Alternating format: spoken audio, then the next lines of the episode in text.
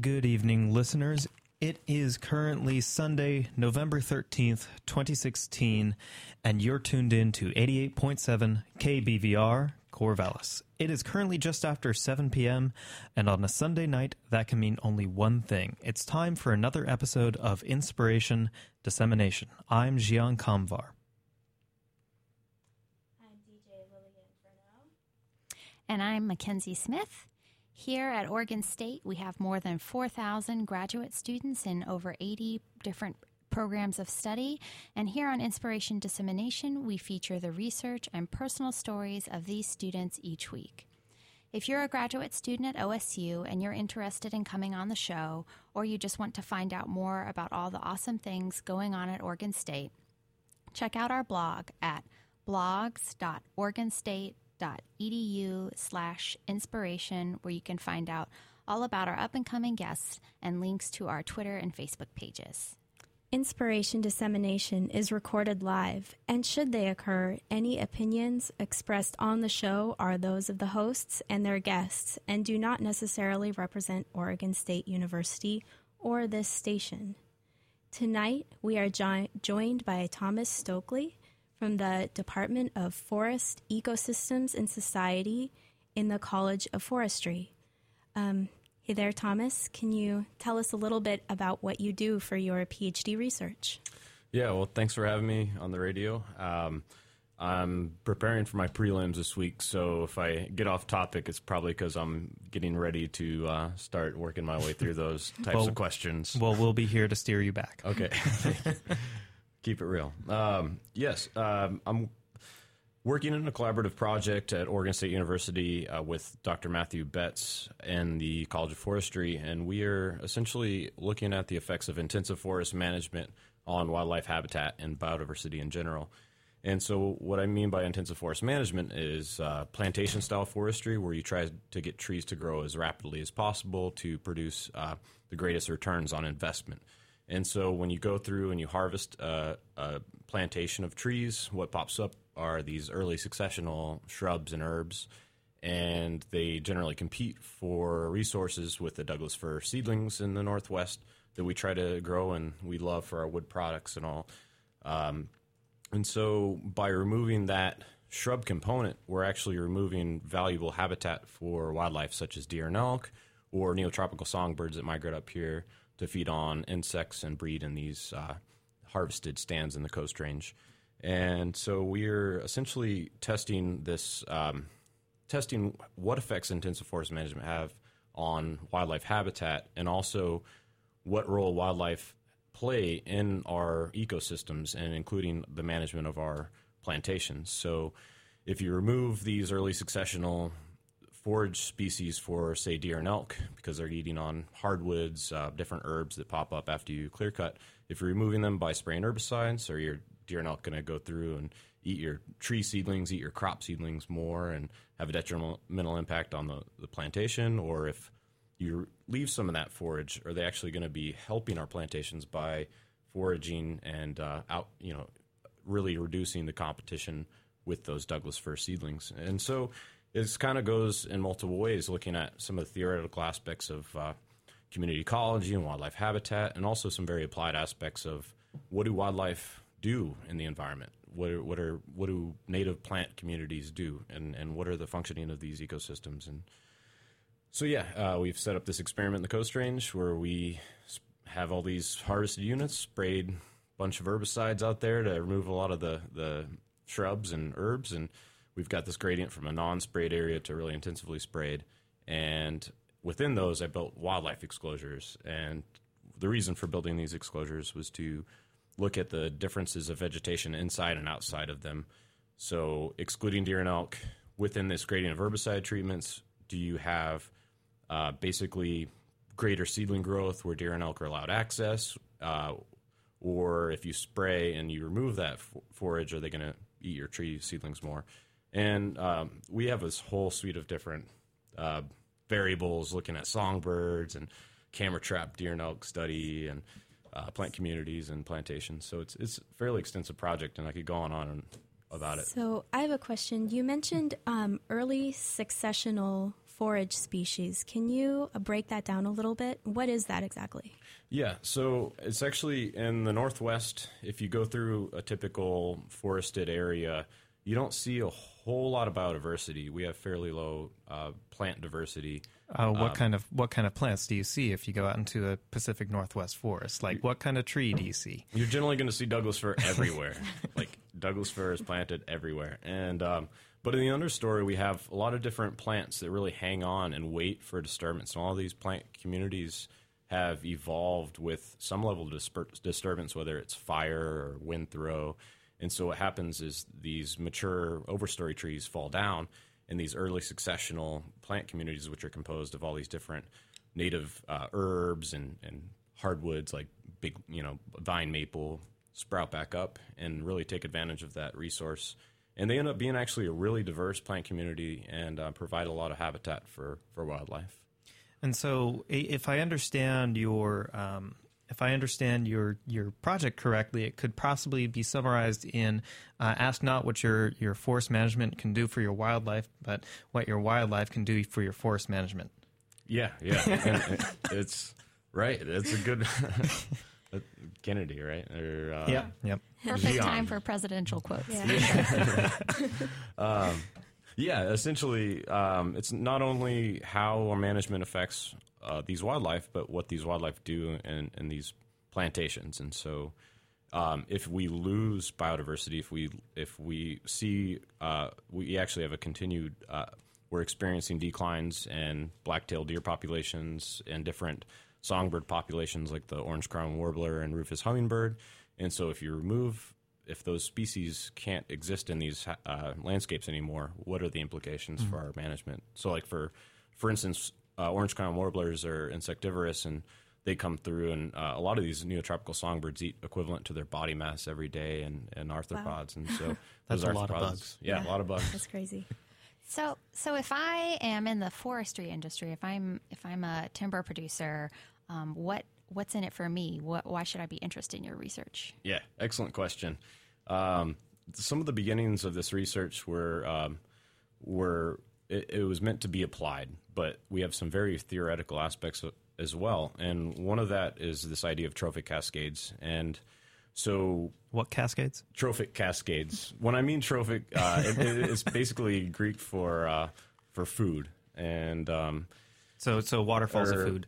Yeah. as- as- Basically, um, if you have this top uh, herbivore or top predator, um, they generally exert an effect on the food chain below the, or the, the basically the uh, food level below them. So deer and elk comes through. Uh, it's going to eat a lot of hardwoods, and these hardwoods are you know that pop up after clear cuts are, are really palatable. And so, if we allow wildlife to access these plantations, then um, theoretically they could be benefiting plantations by removing that hardwood component. So we might not have to spray as much in areas we have high densities of deer and elk, uh, because if if if you remove that forage and you still have high densities of these wildlife species, then um, those herbivores could be ripping out your tree seedlings and really being a detriment to your plantation. So typically we think of deer and elk as being pests, um, but eh, some of our initial results kind of suggest otherwise that the deer and elk could be benefiting plantations by really intensively foraging on the hardwoods rather than the, the planted seedlings. And then the effect that they have is really determined by the types of management that we apply. So you mentioned songbirds as well. Now, what role do songbirds play in this? Is that a personal interest of yours, or are they really critical to this whole picture of biodiversity? in terms of biodiversity, yeah, there there's quite a few studies done in the tropics specifically that um, that have determined that uh, songbirds, by eating uh, these herbivorous insects, um, benefit certain things like coffee plantations or cacao plantations because they're removing a lot of those. Um, they're removing a lot of those herbivore insects, and so in the, in the Pacific Northwest, like I was saying, songbirds eat about equivalent their body mass each day, and and arthropods, and so um, you know, insects, spiders, slugs, um, and so by removing those um, those arthropods, they could be benefiting plantation development. They could be benefiting tree growth, and it's a very really complicated um, kind of food web interaction going on because it's not as simple as just songbird eats uh, this herbivore, but it could be songbird eats this spider that eats this herbivore that eats this plant that competes with this other plant. So it's really kind of complex, but um, the kind of our um, our hy- hypothesis is that is that songbirds actually uh, control through eating these arthropods control plant growth. You mentioned these exclosures you're building for your research. Can you describe for us um, what it takes to make an exclosure, what they look like, how many of them are there? Oh yeah, I could speak to that because I I'm and who built them? That is important. That's an important part. Well, uh, I, I like to say that I, I got a master's in fence building. Um, so whenever I started here, um, we basically when I fell into this project, rather it fell on top of me. Ouch. Um, I decided that we would build these exclosures, and, and at the time, my advisor was wanting to build these huge, like hectare large exclosures, and I'm like, oh, we got to pare it back a little bit. And so these things are actually um, 100 feet by 50 feet, and they're made with these really sturdy wooden H brace corners and So uh, steel. about the size of a classroom, yeah, well, yeah, uh, small classroom. a little, yeah, I, about that, yeah. Okay. About maybe double in certain small classrooms. No lecture halls, but Right, uh, right. The classrooms are smaller in the English Yeah. department. just so you So, uh, so yeah, these things are eight feet tall, and they're made out of steel, um, high tensile wire. So you can imagine working in. I don't know uh, for the viewers that aren't familiar with the Coast Range. It's a very rugged, nasty place, and there's in clear cuts you have a lot of logging slash. So, so typically we would have to haul all these materials, all these wood posts, steel steel T posts, and wire and chainsaws, auger like power augers to dig holes. Have to haul this all the way down these clear cuts to a plot where we was randomly selected because you know in order to be objective in science you need randomization. So a lot of these things ended up in really precarious situations on the on the hillside, and um, so yeah, it, cutting through the slash and digging holes and um, they're pretty sturdy things though. They stand up to deer and elk, and also um, we on half of the half of each exclosure we put songbird netting up every year to to exclude songbirds. And if you want to take a look at what some of these exclosures uh, and some of the equipment looks like, uh, you can check out our blog at blogs.oregonstate.edu slash inspiration, uh, where we have up um, some photos of uh, Thomas working on the working on the slash yards. uh, so and and um, you know so the Pacific Northwest is pretty heavily managed. Uh, is it like I mean, are there any areas that they do logging that's not that's not just um, clear cutting a, a huge patch of a huge patch of land and then replanting Doug fir? Yeah, so in the Coast Range, it's dominated by um, industrial forests and and also a mix of non-private or sorry, private, non-industrial, which still intensively managed. And um, this, this this gives the image of like if you look on the if you look look from look from above on on down to the in the Pacific Northwest, you actually see kind of a checkered pattern. Yeah, yeah. You, it's very. Um, these plantations are essentially on uh, a fairly short rotation, forty to fifty years. But um, a lot of the coast ranges manage fairly intensively, and then you have like the state forest lands, which um, have a multi-use objective, where where they're not only trying to manage for timber production, but also for wildlife habitat recreation. And then you have your federal forest lands, um, and like the BLM, U.S. Forest Service, and they typically take more of a uh, light, uh, extensive management slash conservation management, where it's more thinning based on um, trying to mitigate fire, and it's very it's not really revenue based versus industrial forest lands. But all of our forest lands are managed at some scale, um, you know, minus the wilderness areas. So, with those exclosures, are you going to be dismantling those as well, or are those going to be left up? Well, ideally, uh, I built these things to last. We just um, actually, this is our sixth year in the, the experiment, and I had uh, one of my technicians uh, go out and reinforce the exclosures this summer. So I think they'll last another 10 years, I hope. You know, that would be impressive. It'd be awesome to, to actually come back in 10 years, wherever I may be, hopefully not still here, uh, and go back and look in, and see what it's like.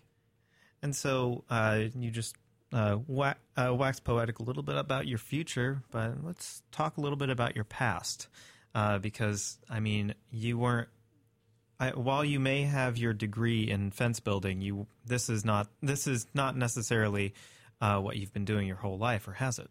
Uh, yes, at a, at a certain level. Um, I, I yeah, I grew up on a on a horse farm, and so you know I spent my my days uh, shoveling manure and working on fences. Actually, we built we put in a lot of fence lines, and and so I find it so ironic that I would be.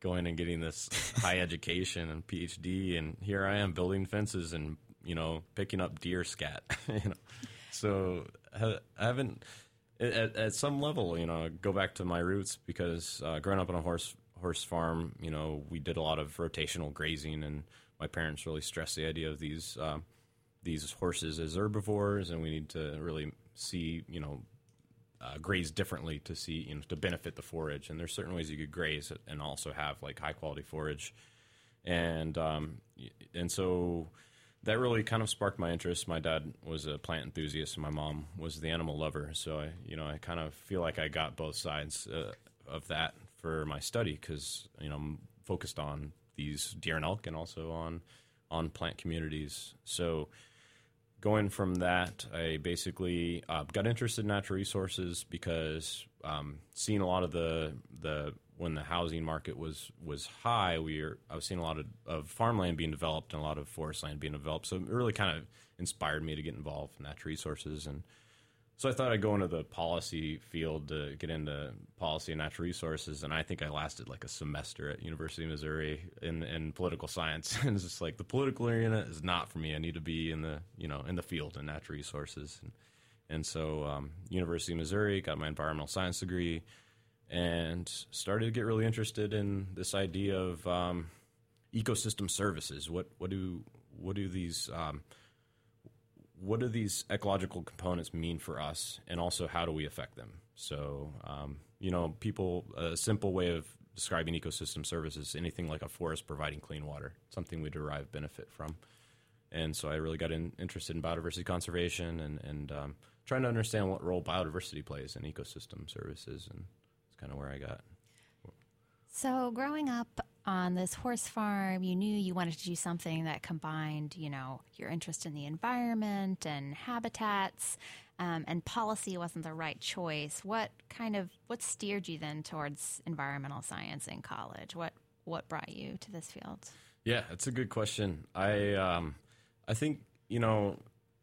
At, when it when it all comes down to it, I am a conservationist, and and I want to be real about that. I can't act like I'm not biased because I do care about wildlife habitat, and I'm a hunter. You know, I value wildlife species, and I'm a you know wildlife enthusiast, and so um, the policy side is obviously where it all everything all the decisions are made, and um, but really we have a lot of times. Um, science informs policy, or, or at least science should inform policy. I don't know if it always works out that way, but and in, in, in, any case, we need high quality um, science. And so, in my undergrad, I got into environmental sciences and, and started to learn about um, research. And and then I basically got really enthusiastic, really passionate about um, about science and kind of trying to pick apart nature and see how it works and see how it functions, and just overall fascinated with the natural world. Like uh, growing up, for instance, we had a couple tornadoes come through and totally just knocked um, I mean, besides the the stables, it destroyed some forest behind our behind our land, and I was like, oh, it's a total loss. But within years, it just started to grow back, and it was this jungle, and so it just really kind of sparked my interest in in seeing how succession takes place and what succession means for for the natural world. Not necessarily what you expect, but new life is uh, springs forth from yeah. a storm like that. Yeah. Interesting. So, um, after you completed your undergrad degree, did you know that you wanted to pursue higher education, or like what was that in between decision that led you here? Yeah, I always really wanted to be involved in the sciences, and I, it's you know, in the back of my mind, um, getting a higher degree, you know, like a master's or a PhD. I never thought I'd be doing a PhD when I was an undergrad, um, but I wanted wanted to do some sort of grad level research, but I also wanted to get involved in, in management, go work, uh, you know, for some public agency, and it just happened that they promised all of us natural resource, uh, future natural resource employees that we'd have all these jobs come come graduation. Like 2010 was when it's all gonna like all these people are gonna retire, and then the recession hit, and it was like, nope, never mind, they're keeping their jobs. and, and so I was like, all right, time to go to grad school. like I thought I would put it off for a few years, but I decided to jump straight in from undergrad to grad school, and um, I actually um, was accepted by a, um, a USGS uh, researcher, uh, Joan Hagar, and we had all these different ideas of what kind of research we could do on Forest Service land and and how the Forest Service wants to start managing for um, this early successional habitat, and a lot of the public doesn't like that because it involves cutting trees, but um, I was taking this class, and my my advisor, uh, my wasn't my advisor at the time. My my professor was like, I have this great idea, or we have this experiment for this uh, this this idea for this experiment where we're looking at how intensive forest management affects songbirds. And I was like, he he asked us what we would do, and I said I would build fences. and, and he's like, well, it just so happens that we have that written up in the proposal. So, and uh, why don't you come along and join and join us on the collaborative? And so, yeah, I've been here ever since. That was in 2010.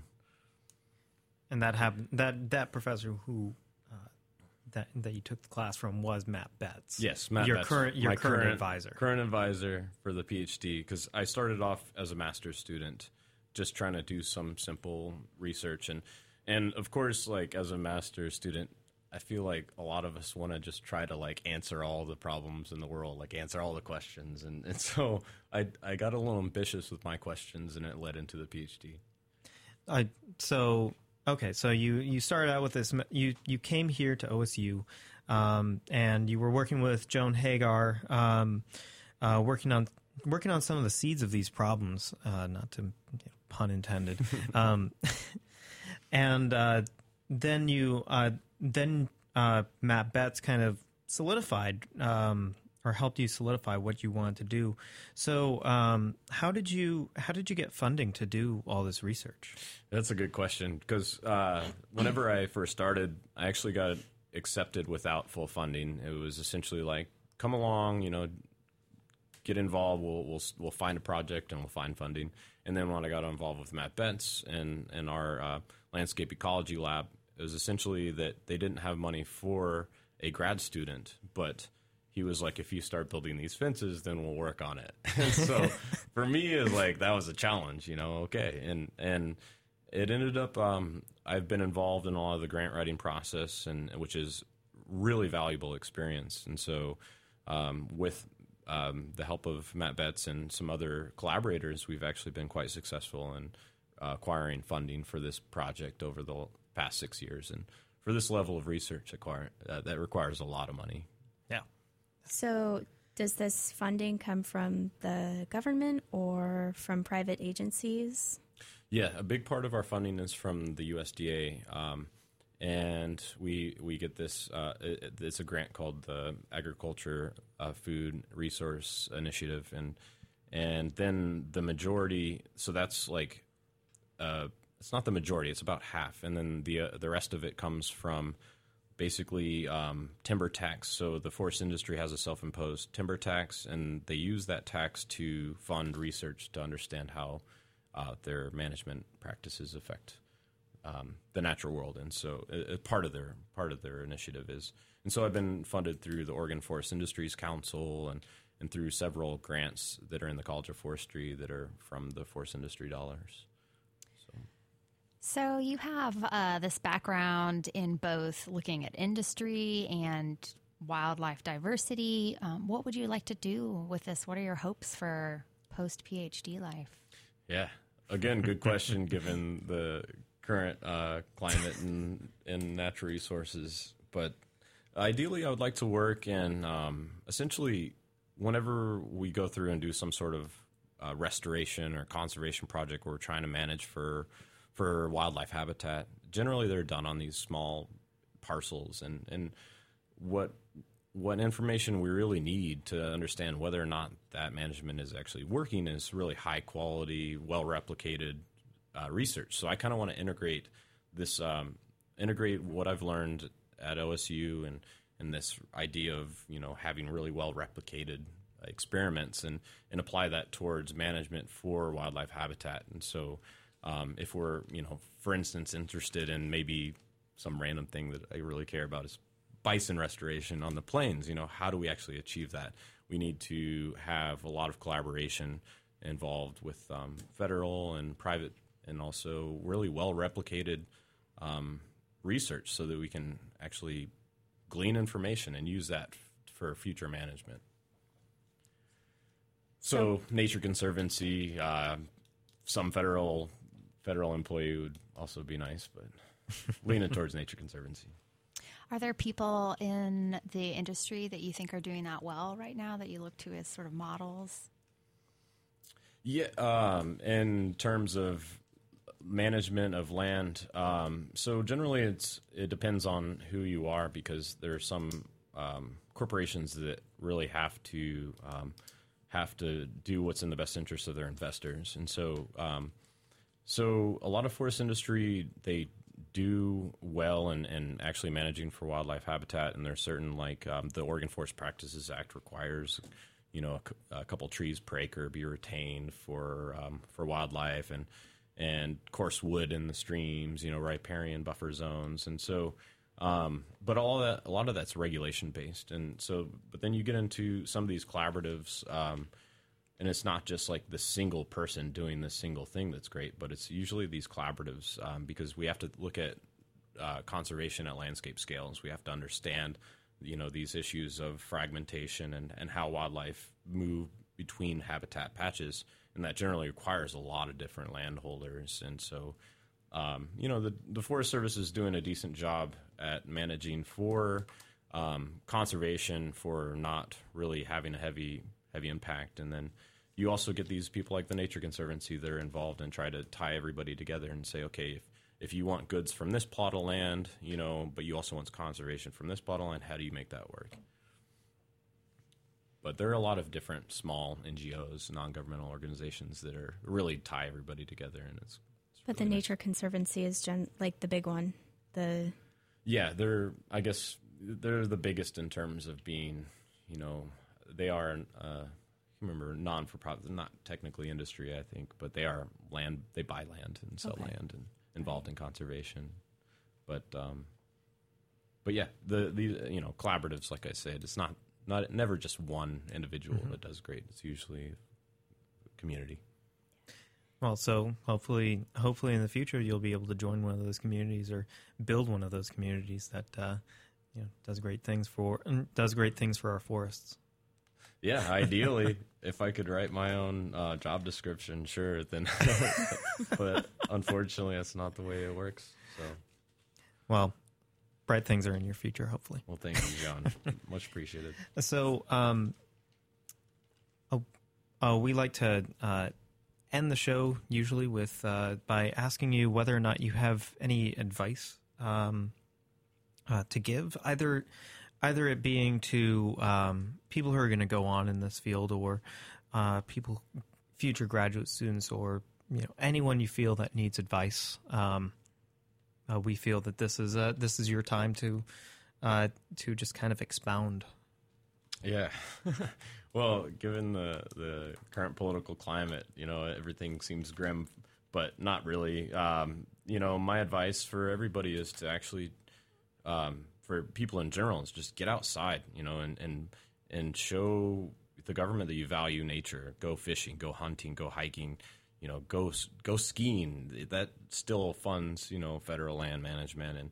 And so go in, even if it's rainy outside, I don't care. Just go out and enjoy nature, and and that's really how we how we define a value for for ecosystems. Um, for natural resource professionals, or at least aspiring natural resource professionals, I would just say that stick with it. You know, a lot of the temptation is that this field isn't well paying enough, and it requires you know too much work to actually get anywhere. But you really, we're really counting on you. It, it, the whole Leopoldian, Thoreau, Muir, Roosevelt land ethics uh, come down to to the people that really are, are in the trenches working hard and, and trying to figure out how to actually uh, maintain a balance between um, humans and, and nature. And then for future grad students, um, my advice would, would essentially be like, um, don't don't um don't be discouraged. Like it's not the test isn't about grades. Life is a test, and there's always different um, challenges that you're faced. And so, you know, if you're wanting to go into grad school, don't don't get so obsessed with um, getting the perfect score. You know, really just put yourself out there, try hard, communicate, and um, you know, if there's no funding there, just go there and start writing grants. You know, get yourself funded. There's always a way. If you really care about getting into grad school, you can find a way. And we've got one more tradition on inspiration dissemination. But before we do that, um, we'd like to note that today is Zhian's last show. He is Oh, finishing his PhD and he is going on to a fancy postdoc. At least it sounds fancy to me. So, a huge congratulations to the founder of Inspiration Dissemination. Oh, thank you, thank you. Yeah, this has been a. Uh, I mean, it's. I'm really glad that uh, I've been able to. Uh, we've been able to create a really good show together. Um, it's been five long years, but it's been a good. It's been a good show, and I'm glad that. I'm glad that actually um, I'm having uh, Thomas on uh, because his work is uh, really important. Everybody's work that's been on the show has been uh, really important. We're going to you know we're going to be the we're going to be the scientists in the new in the new generation so it's important to get our science known and out there and thank you uh, lillian and mackenzie for picking up the torch and keeping the show going because uh, from from what i've been hearing uh, you guys will do great things so thank Well, you it's great to be here. And thank you. It is. Thank you, Zhian. Um, so I have a question for you, uh, Thomas, or your song that you chose. Um, why did you choose this song? It's an atmosphere song. Well, that's a good question. And I, first, I want to say it's honor, Zhian, to, to be your last host.